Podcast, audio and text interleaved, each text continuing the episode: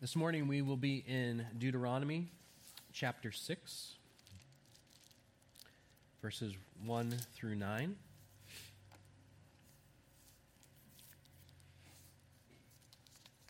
This passage is known as the Shema. It's a passage of scripture that Jewish people have recited for millennia. But before we get to our passage this morning, kids, I know 1970 seemed like a long, long time ago. As my kids say, the 19s. And this is a little bit even before my time, but not much. In May of 1970, there's a little, here's a little music lesson for all of you kids out there. A group by the name of Crosby, Stills, Nash, and Young released the single Teach Your Children. The song begins You who are on the road must have a code that you can live by, and so become yourself because the past is just a goodbye. Teach your children well. Graham Nash wrote that song, and in an interview that he did on NPR in 2009, stated that the immediate inspiration for the song came from a famous photograph by Diane Arbus. The photograph is titled A Child with Toy Hand Grenade in Central Park. The image depicts a little boy with an almost maniacal look on his face. His arms are at his side his left fist, his left hand is in a fist, and his right hand is holding a toy hand grenade. The image prompted Nash to reflect on the social, societal implications of messages given to children about war and other societal issues. This morning, we come to one of the classic passages of the Bible about teaching our children well teaching them to love the Lord and to live shalom. With that in mind, let's read Deuteronomy 6, verses 1 through 9. Now, this is the commandment, the statutes, and the rules that the Lord your God commanded me to teach you. This is Moses speaking to the people. That you may do them in the land to which you are going over to possess it that you may fear the Lord your God, you and your son and your son's son, by keeping all of his statutes and his commandments which I command you, all the days of your life, and that your days may be long. Hear therefore, O Israel, and be careful to do them, that it may go well with you, and that you may multiply greatly, as the Lord, the God of your fathers, has promised you, in a land flowing with milk and honey.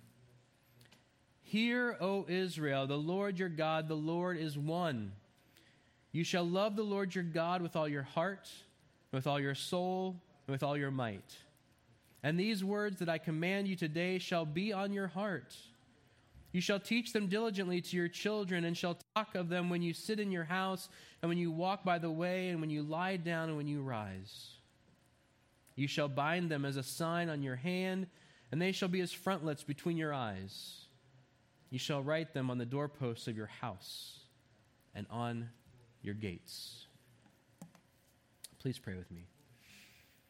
Heavenly Father, we thank you for your word. We thank you for this passage of Scripture, Lord, that has been so dear to the people of Jewish faith for the millennia, that they recite this day after day, reminding them of the call that you've placed upon them to be their God and to teach their children. And Lord God, as heirs of the promises of Abraham, we too, as Christians, are reminded that this is for us as well.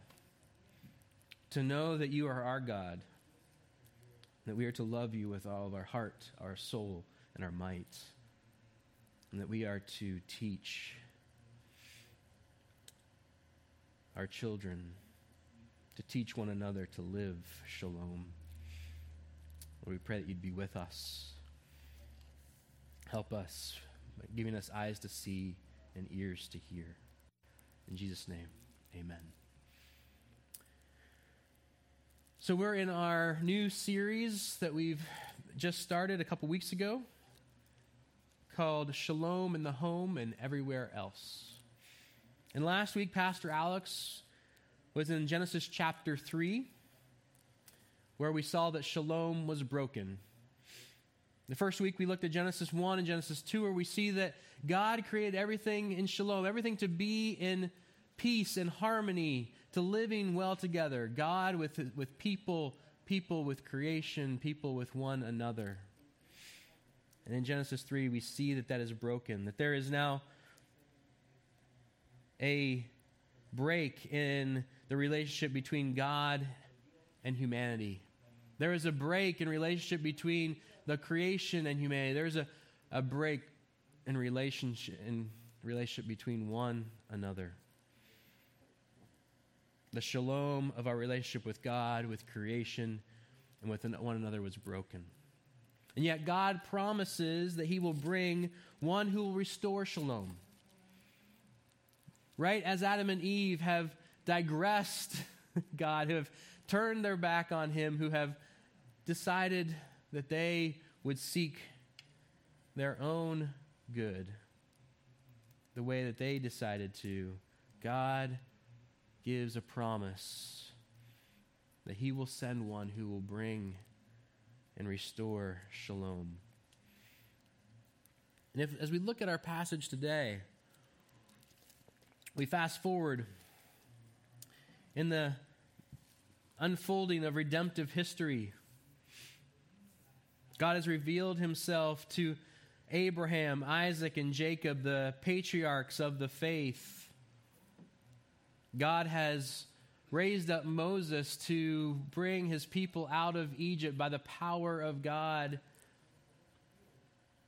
God has confirmed with them the covenant that he made with their forefathers and has given them the words of life.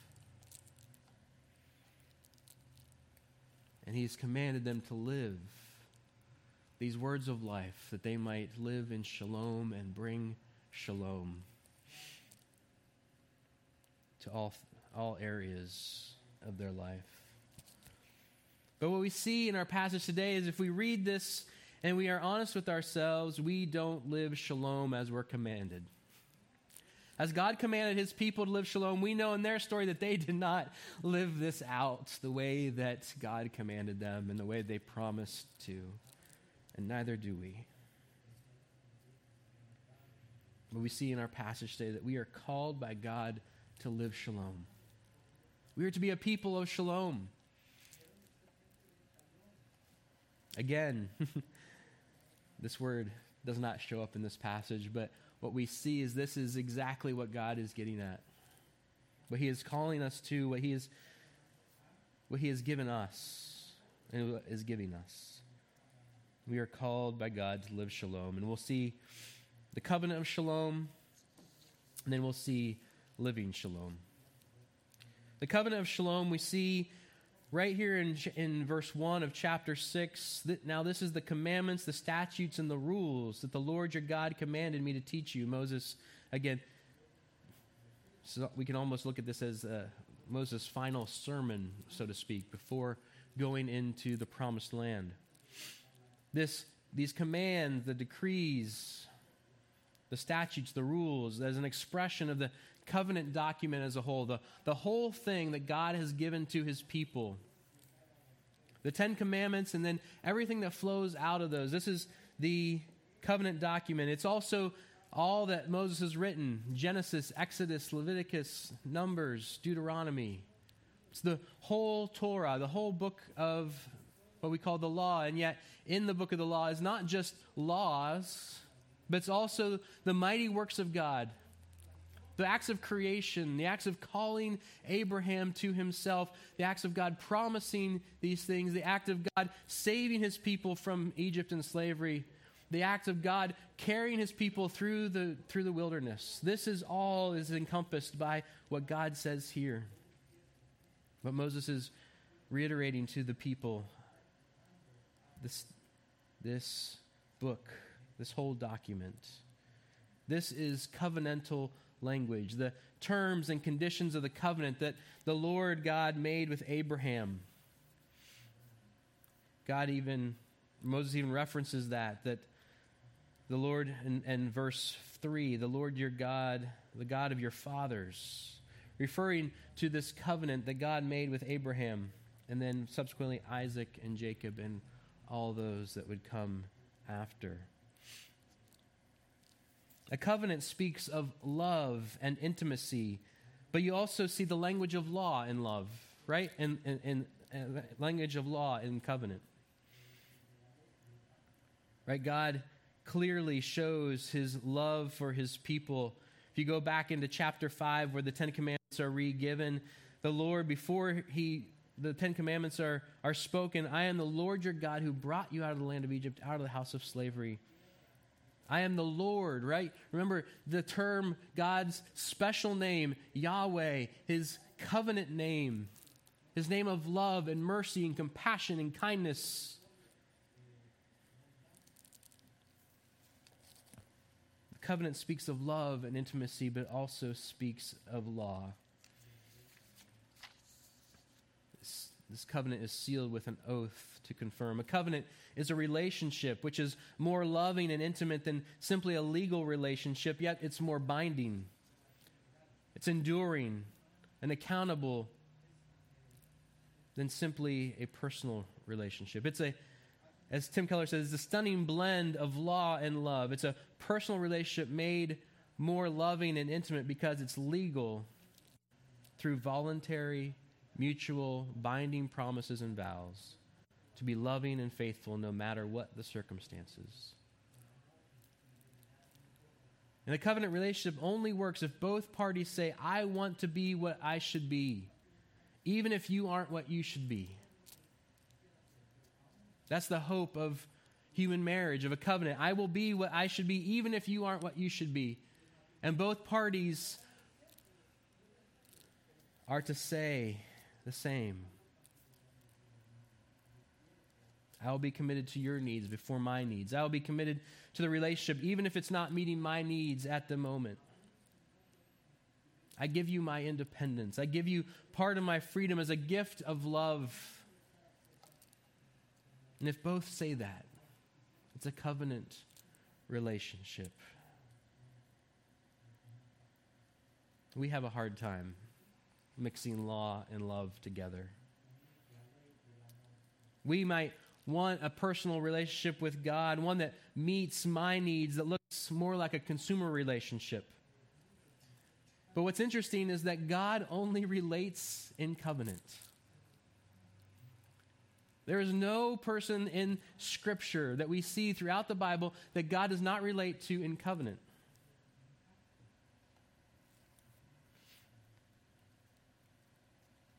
God only relates to us in covenant. And the uniqueness a mixture of law and love that creates the most profound, fulfilling, life changing relationships.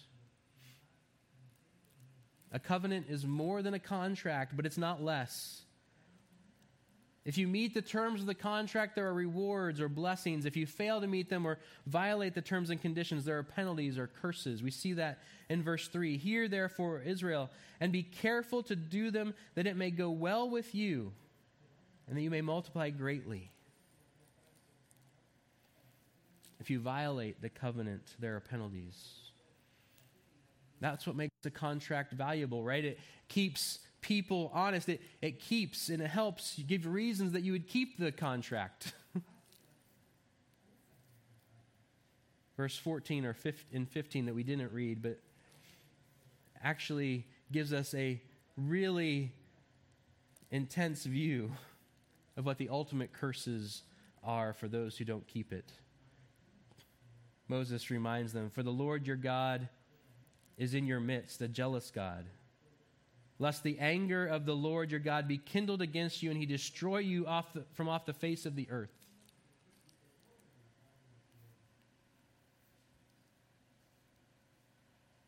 Wait, isn't God a forgiving God? But if God is a covenant God, What good is a covenant if you just ignore the penalties? Here's the mystery of the Bible God says he can't bless a disobedient people. You must obey. I am a just judge. I can't wink at guilt. I can't overlook disobedience, God says. But God also says, sometimes in the very next verse, sometimes uh, over and over again on the very same page of Scripture, God also says, I will never leave you. I will never give up on you. I will always accept you. I will never forsake you.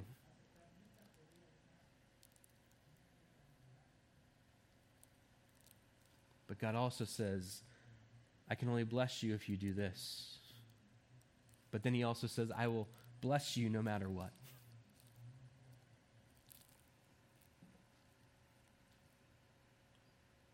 What is God saying? Is he schizophrenic? These seem like irreconcilable tensions in the Bible. How can they both be true at the same time? And throughout Scripture, the question that keeps coming up is Is God going to give in to his people? These people who don't keep the covenant. These people who don't keep the statutes and rules. Those who don't love the Lord with all their heart, soul, and strength. Will God give in to them and accept whatever they do? Well, if He does that, what about His holiness? Or will God give up on his people? But if he gives up on his people, if he destroys them from the face of the earth, what about his faithfulness, his loving kindness? Put another way, theological terminology are the blessings of God conditional or unconditional?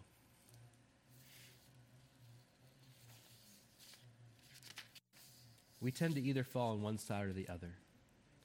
We either believe it's conditional, yes, God is loving and He loves us, but we must be good, or God won't accept us. Or we believe it's unconditional. Yes, God wants us to obey. He wants us to follow the 10 commandments and, you know, be good people. But in the end, God loves everybody and accepts any, everybody. We either believe law is primary or love, and love is secondary, or love is primary and law is secondary. But is that what the Bible teaches?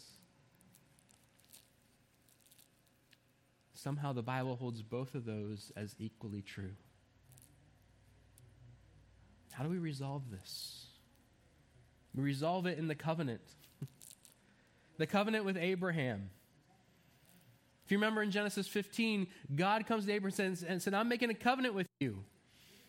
And Abraham slices these animals in half and places them alongside each other like a row, and he walks in these to, and the, Abraham knew what was happening here. This was a treaty that was taking place, a covenant treaty that was familiar to Abraham in his day. And members of the, of the treaty would walk through this disgusting display of animals literally torn apart. And we're, we're saying by walking through it, if I break this covenant, let me be like these animals.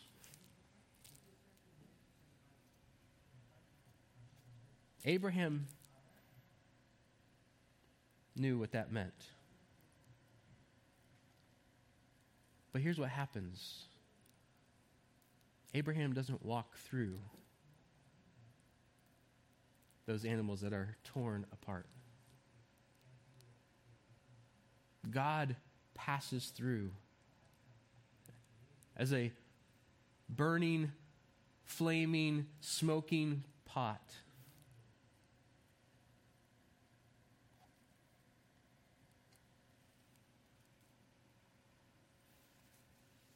Abraham is not called to walk through. And God says that he will be torn to pieces if he breaks the covenant. But Abraham, the servant, didn't walk through too. And Abraham knew what that meant, but he didn't know how. God was making the promise for both of them. He was taking the curse of the covenant for both of them. Not only will I be torn to pieces if I don't keep the covenant, God says, I'll be torn to pieces if you don't keep the covenant.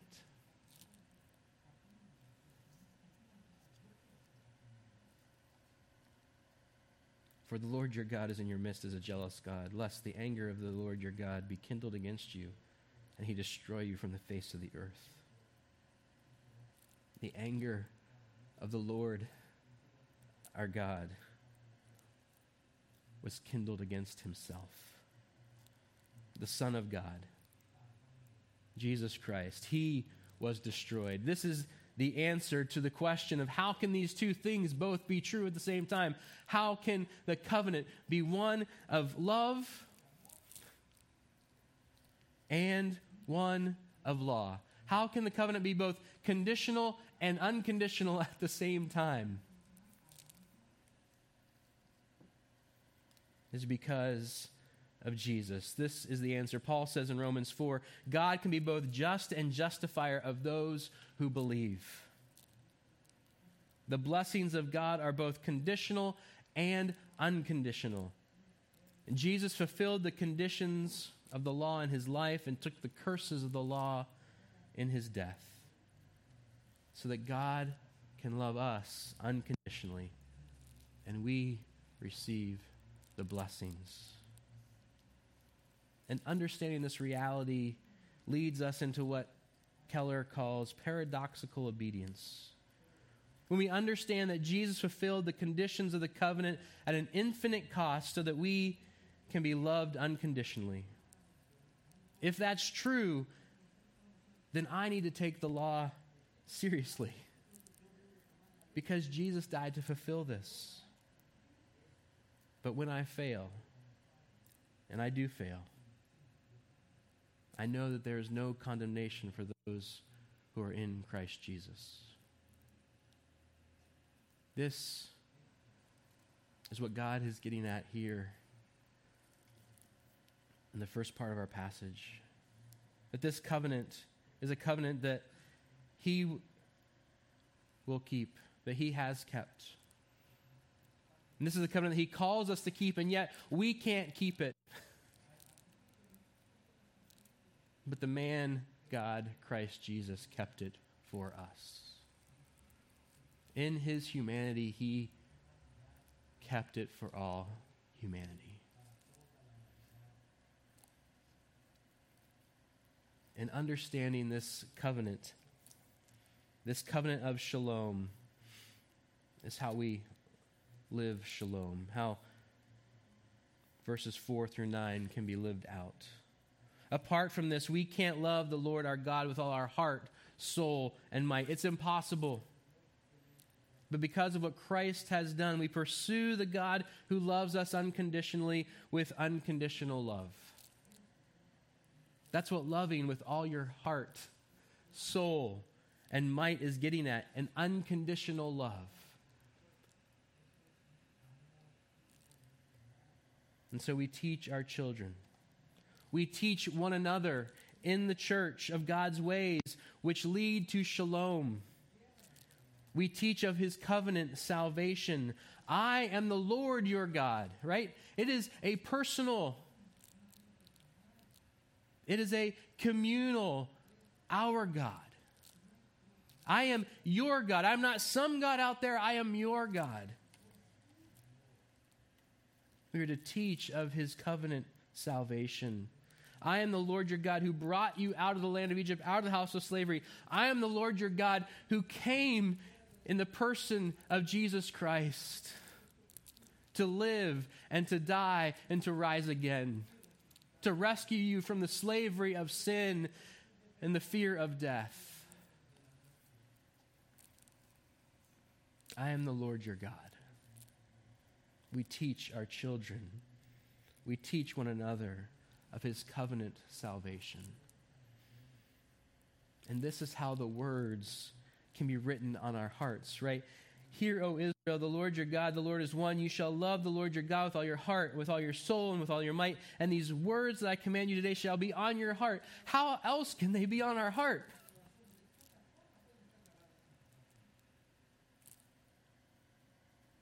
They are only on our hearts because of the work of Jesus Christ and the indwelling of his Spirit.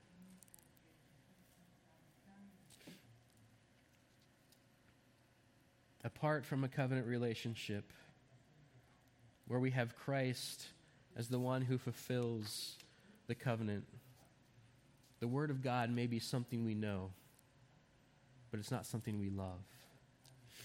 It's not transforming us. The heart was the inner part of the person in the Hebrew mind that refers to our will, our mind, our consciousness, our emotions, our understanding. And so God is saying that His word, these words that He has spoken, will transform us. Will be in our heart, so that as it's on our heart, it will transform our will, our mind, our consciousness, our emotions, our understanding.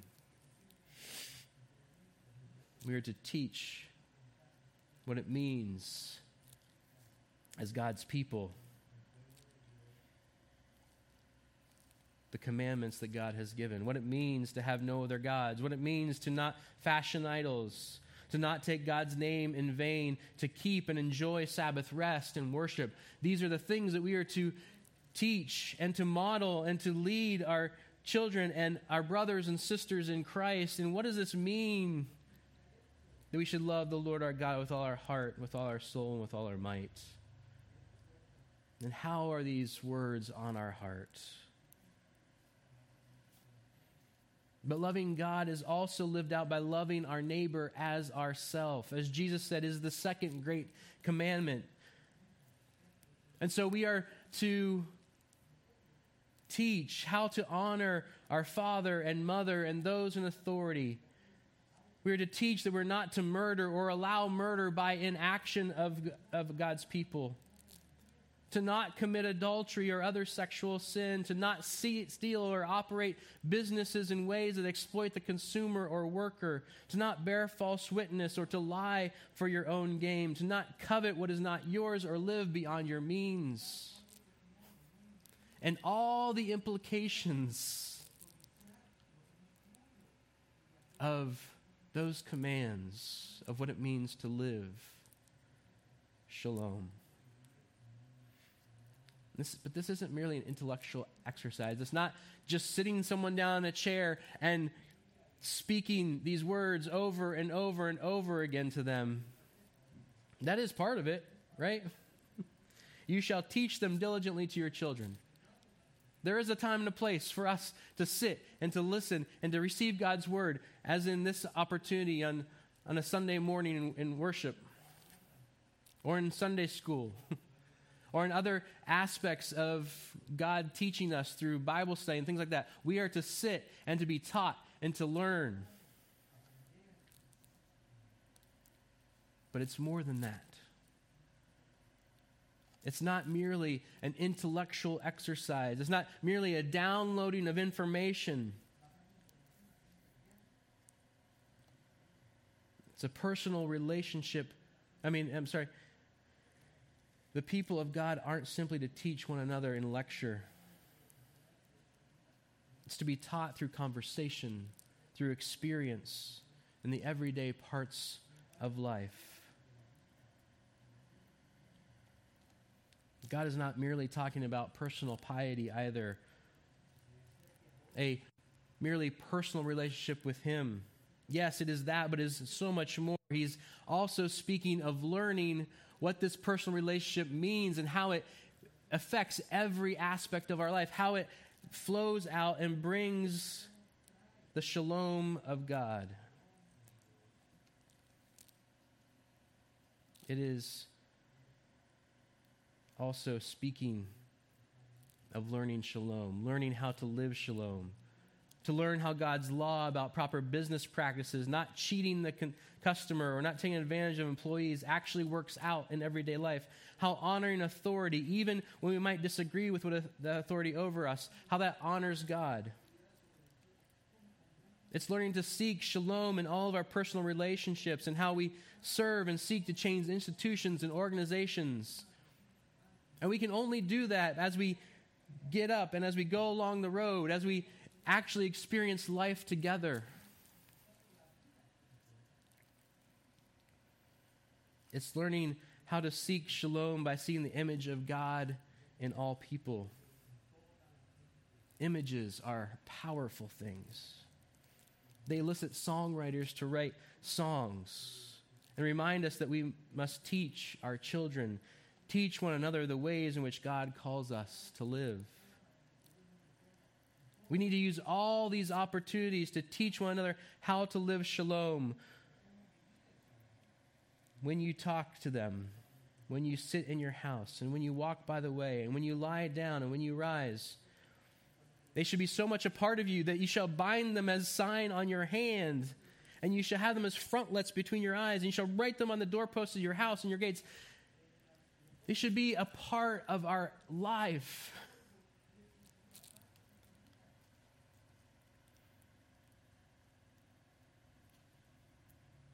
In verse 20, Moses says, When your son asks you in a time to come, What is the meaning of the testimonies and the statutes and the rules that the Lord our God has commanded you? Then you shall say to your son, We were Pharaoh's slaves in Egypt, and the Lord brought us out of Egypt with a mighty hand. And the Lord showed signs and wonders great and grievous against Egypt and against Pharaoh and all his household before our eyes. And he brought us out from there that he might bring us in and give us the land he swore to our fathers. And the Lord commanded us to do all these statutes, to fear the Lord our God for our good always, that he might preserve us alive as we are this day.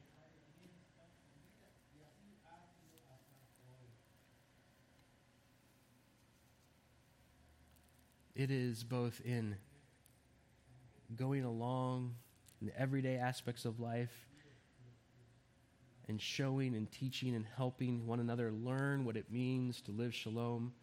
It's responding to the questions of our children or to those who are new in the faith or growing in the faith. What does it mean about these things? How am I supposed to live? How does this work? We need to use all these opportunities to teach one another how to live shalom. Images are powerful things, as I said. And they elicit songwriters to write songs and remind us to must teach our children. Teach one of the ways in which God calls us to live. And one image that I cannot get out of my mind is the image of George Floyd on the pavement with a man's knee on his neck.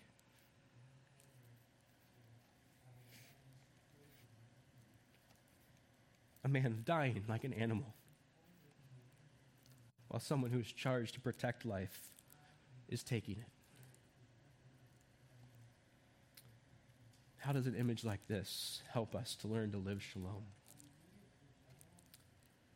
It helps us by having difficult and hard conversations with our kids, with one another about the history of our country and how that history still influences our society and us today. our son Sam, for his end of the year project for fourth grade, did a, a, a paper, a study on Jackie Robinson.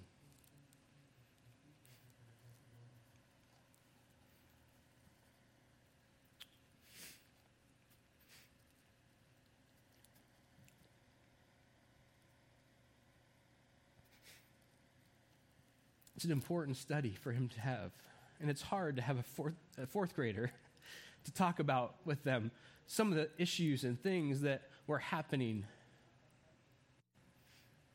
in that day and age, and how people could treat one another in that way, how institutions could be set up that excluded people merely for the color of their skin. We thought it'd be good to watch the movie 42 to help our kids understand exactly what was going on. It's a great movie if you haven't watched it, but it is difficult to watch at times.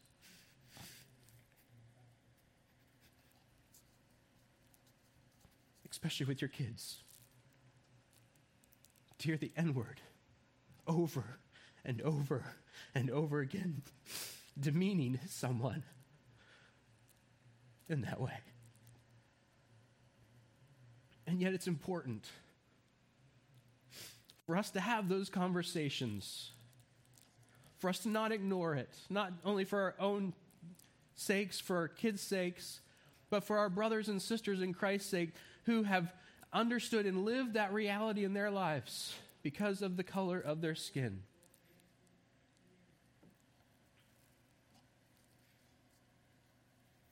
It's important for us to have these conversations of what does it mean for us to bring shalom as a people of God, for us to bring shalom as a society. I listened to the podcast Revisionist History, and I've gotten, I was going back and listening to a to an episode yesterday as I was doing yard work on political satire. And one of the political satire pieces that they focused on was this uh, group in Israel. They use this political satire to speak to the issues of the Israeli Palestinian conflict. And one of the skits that they played was of a school that would help Israeli children understand what it meant to be Israeli and what it meant to live in Israel. And in the piece, they are actually talking about shalom. And I, I, my ears perked up, and so I started listening. And the, and the satire was that the teacher was helping them to understand what it meant for them to have shalom. And what it meant for them to have shalom is that nobody else would experience shalom.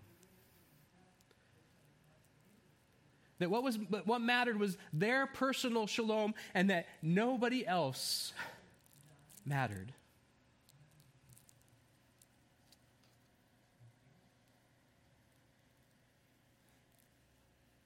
We have to ask ourselves do we knowingly or unknowingly fall into that similar type of mentality? Do we desire shalom at the expense of others? Shalom. It's important for us to have these conversations. It's important for us to talk about it, even as hard as it is. And I haven't even done a good job. As I said, we, we've talked about it with, my, with our kids through Jackie Robinson, but I haven't talked to my kids about George Floyd. or about Arbery? Because I don't want my kids to know that that's part of our world, but it is. In order for them to understand how they have to how they can live in shalom, they have to know what is wrong with the world, how shalom is broken. They have to understand the history and the influence that still influences our society and us today. They have to understand why it is that black men in our society are viewed as dangerous often. They need to understand how our Hispanic and black friends are 50% more likely to experience excessive force by law enforcement. How we as God's people are to live out the sixth commandment to seek fair and just ways that all people are treated. These are not easy conversations to have, as I said, but we must have them. We must for the life of the world. We actually have the words of life. These are the words that I have given you, God says. So we must speak them, even if they aren't popular. We are covenant people, saved by the God of the covenant. We have received all the blessings unconditionally in Jesus Christ, and so we are called to live shalom. Because we have received shalom, we are to live shalom, to live out the law of love. To live out the law out of love. To show love when the law says condemnation. This is the way of our God, and we are his people. May we learn to live shalom, and by God's grace, live it for the life of the world. Let's pray. Heavenly Father, we thank you and praise you for your word. Lord, we thank you that you are a God of covenant, and that, Lord, you fulfilled both the blessings and the curses of that covenant for us, that we might receive the blessings, that you fulfilled the conditional, so we might receive unconditional. Lord, and that because we are a covenant people, because you have promised you would never leave us or forsake us, because you have blessed us with all the blessings of your covenant promises. Lord, we can live as covenant people. Those who seek shalom, those who teach shalom, those who are learning shalom to walk in the shalom of our God.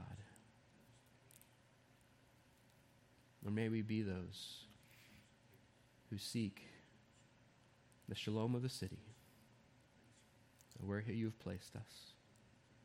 We pray this in Jesus' name. Amen.